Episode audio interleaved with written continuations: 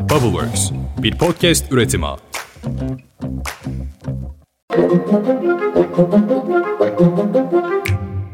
Günaydın. Bugün 8 Mayıs 2023. Ben Özlem Gürses. Bubbleworks Media ve Pushholder ile birlikte hazırladığımız 5 dakikada dünya gündemine hepiniz hoş geldiniz. Hafta sonu İstanbul'daki iki büyük tarihi mitingi izledim. Maltepe Meydanı tıklım tıklımdı. Yeşilköy Havalimanı'nda da insan seli vardı. Türkiye bir seçimde daha ikiye bölünmüş durumda. Bütün bu mitinglerin ayrıntılı izlenimlerini YouTube kanalımda anlatıyorum. Son 5 gün gençler. Hayatınızın en kritik ilk oyuna hazır mısınız? Hadi başlayalım. AK Partili Cumhurbaşkanı Recep Tayyip Erdoğan Atatürk Havalimanı Millet Bahçesi'nde düzenlenen Büyük İstanbul mitinginde konuştu. Loderlerle tüneller açmaya kalktılar. Ama bedelini ağır ödediler. Ve ödeyecekler.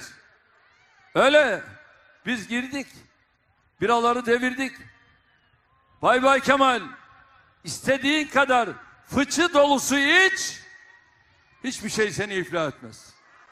Benim milletim ay yaşa sarhoşa kalkıp da meydanı bırakmaz. Mitingde Kemal Kılıçdaroğlu'nun reklam filmine montajla terör örgütü PKK'nın sözde lideri Murat Karayılan'ı ekleyip vatandaşlara sanki bu video bir gerçekmiş gibi izlettiler. Milli ve yerli olan vatandaşım bunlara oy verir mi? Haydi birlikte sandığa. Bak bu çok önemli. CHP kaynakları seçime 10 gün kala internet üzerinden sahte video ve görüntüleriyle Kılıçdaroğlu aleyhine bir kampanya başlatılacağını duyurmuştu. Günün en flash gelişmesi Erzurum'da yaşandı. Millet İttifakı Cumhurbaşkanı Yardımcısı Ekrem İmamoğlu'nun Erzurum'da gerçekleştireceği miting öncesinde meydan AK Partili Erzurum Büyükşehir Belediyesi'nin otobüsleriyle kapatıldı. Otobüsler protestoların ardından kaldırıldı. Ama gerginlik bitmedi. Miting saat 18'de başladı. Bu sefer de alanın hemen yanında toplanan bir grup İmamoğlu'nun bulunduğu otobüse ve alandaki vatandaşlara taş fırlatmaya başladı. Polis, emniyet müdürü, vali biz bu güvenliği sağlayana kadar burada duracağız. Sizler burada kadınların başına elinde Türk bayrağı olan insanlara sözüm ona milliyetçilik üzerinden insanlara taş attırıyorsunuz. Türk bayraklarının ellerinde olan insanlara hakaret ettiriyorsunuz. Bir avuç insanın tedbirini alamayan emniyet müdürü, vali hepiniz hakkında suç duyurusunda bulunacağız. Polisin müdahale etmediği olaylarda valilik açıklamasına göre 7 kişi yaralandı. Kan içinde kalan yaralılar arasında küçük çocuklar da vardı.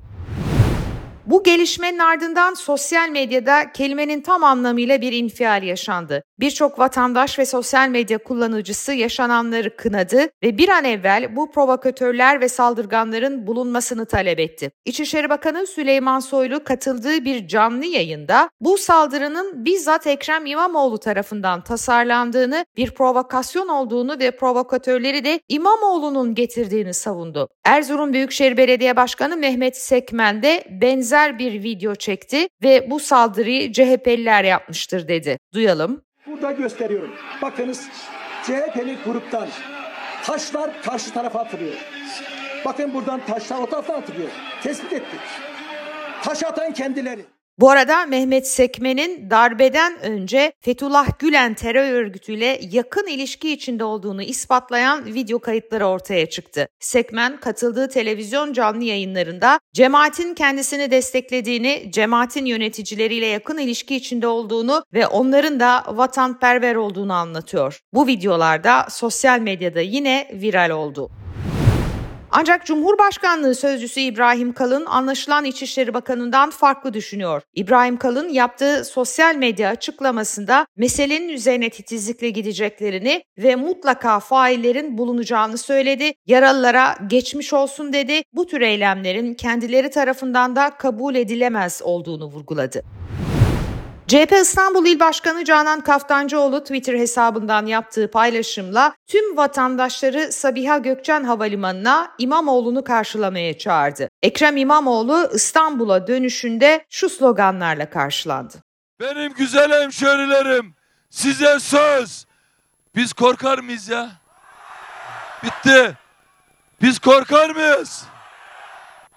Her şey, her şey, her şey. Ya şöyle yanınızdakinin eline vurun, sarılın, kucaklaşın. Eve giderken gördüklerinize deyin ki Ekrem Bey söyledi, aramızda kalsın dedi. Kazanıyoruz, kazanıyoruz, kazanıyoruz.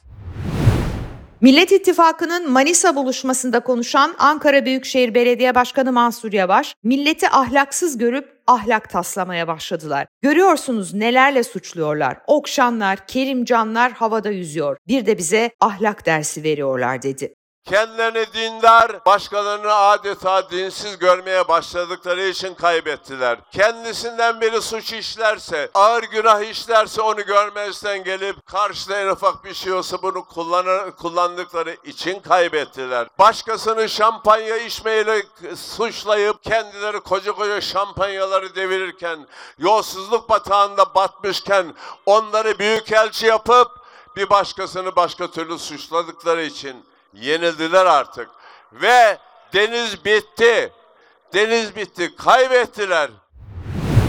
İşte tüm bu gergin atmosfer içerisinde bir mesajda Millet İttifakı'nın ortak adayı Kemal Kılıçdaroğlu'ndan geldi. Sevgili halkım, mafyalar, militanlar, sadakçılardan, Sinan Ateş'i öldüren torbacılardan, beşli çetelerden, domuz bağcılardan oluşan bir militarist koalisyon var. Bugün Ekrem Başkanımıza saldıranlar bunlardır. Amaçları insanları korkutmaktır. Sandıktan uzak tutmaktır. Tüm Türkiye itidalini koruyacak. Türkiye makul çoğunluğu ülkesi. Çoğunluk bu kötülüğü bitirecek. Sevgili vatandaşlarım, 14 Mayıs'a odaklanın. Başka her şey teferruattır. Sakın kızmayın, sakın küsmeyin. İnsanınızı sevin, bağrınıza basın. O terör gruplarını kahreden de tam da budur. Ekrem evladıma da geçmiş olsun. Ülkeye değişim getirmenin bir bedeli vardır. Bunu da ödemeye hepimiz hazırız. HDP eski eş genel başkanı Selahattin Demirtaş Edirne cezaevinden tweet paylaştı. Demirtaş İmamoğlu'na yapılan saldırının ardından Erdoğan ve Bahçeli kin, nefret, yalan, hakaret ve kışkırtmayla ülkeyi barut fıçısına çevirdi. Siz lütfen sakin olun, öfkenizi sandığa saklayın, oyunuzu değişim için kullanın ve ilk turda bitirin bu işi diye yazdı. Cumhur İttifakı bileşeni Yeniden Refah Partisi Genel Başkanı Fatih Erbakan, kamuoyunda Cübbeli Ahmet olarak tanınan İsmail Ağa Cemaati Şeyhi Ahmet Mahmut Ünlü'yü ziyaret etti. Ziyaret sırasında iki isim bir de canlı YouTube yayını yaptılar. Cübbeli Ahmet Hoca'nın hedefinde Mansur Yavaş vardı. İHA SİHA senin benim namusumu koruyor ya. Ulan İHA SİHA olmasa PKK bastı buraları. Benim karım artık senin kızına tecavüz edecek bunlar. Etmedi miler doğuda, güneydoğuda? Etmedi miler? Bütün analar niye ağlıyor? Diyarbakır anneleri ne bahsediyor orada? Kaç senedir orada nöbet bekliyor, ne bahsediyor? Bunların kızlarını oradan e, HDP binalarından daha kaçırmadılar? Tecavüz etmediler kızlarına, oğullarına? Evet. İHA SİHA, İHA SİHA ne? Senin nerene girsin İHA ya? Senin nerene girdi yani? Niye rahatsız oluyorsun İHA'nın, SİHA'nın? Sivri yerinden mi rahatsız oluyorsun bir yerime girecek diye korkuyorsun? İngiliz haber ajansı Reuters 14 Mayıs'ta yapılacak Cumhurbaşkanı ve milletvekili seçimleri öncesinde bir analiz yayımladı. Darren Butler imzalı haberde kariyeri boyunca Erdoğan'ın gölgesi arkasında takılan muhalefet lideri Kemal Kılıçdaroğlu Türkiye'yi yeni bir yola sokmaya hazırlanıyor. Ve bu zamanın geldiğine 20 yıl boyunca siyaseti domine eden adamın yaptıklarının çoğunu geri almaya inanıyor deniliyor. İngiltere'nin saygın gazetelerinden Sunday Times da dikkat çekici bir haber yapmış. Haberde 69 yaşındaki Erdoğan 20 yıldır ülkeyi yönetiyor. Önce başbakan, sonra da cumhurbaşkanı olarak. Fakat yakından bakınca bir şeylerin değiştiği açık. Gelecek pazar günü Türkiye belki de modern tarihinin en önemli cumhurbaşkanı ve milletvekili seçimlerini gerçekleştirecek. Erdoğan ve Kılıçdaroğlu kafa kafaya gidiyor. 20 yıldır ilk kez Erdoğan'ın kaybetme ihtimali akla yatıyor yorumu yapıldı. Milli Eğitim Bakanı Mahmut Özer 14 Mayıs pazar günü yapılacak seçimler nedeniyle 15 Mayıs pazartesi günü eğitim ve öğretime bir gün ara verileceğini açıkladı. Hatırlatalım bu Türkiye'de ilk defa yaşanacak bir gelişme. 11 yıl boyunca Suriye'deki iç savaş nedeniyle Arap dünyasından izole edilen Esad yönetimi son haftalarda gerçekleştirilen yoğun müzakerelerin ardından Arap Birliği'ne geri dönüyor. Arap Birliği ülkelerinden Dışişleri Bakanları Mısır'ın başkenti Kahire'de bir araya geldi. Basına kapalı olarak gerçekleştirilen bu toplantıda yapılan oylamada Suriye'nin Arap Birliği'ne dönmesi yönünde karar alındı.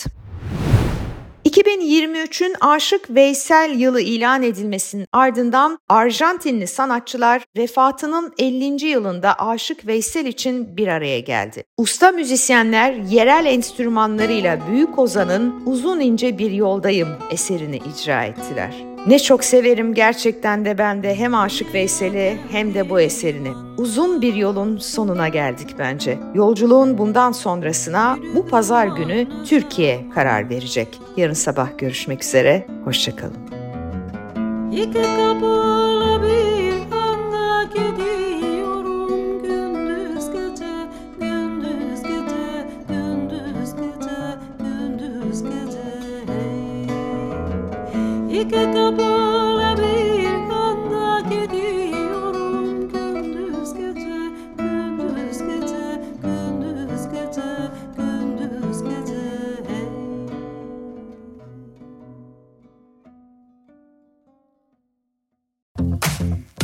Bubbleworks bir podcast üretimi.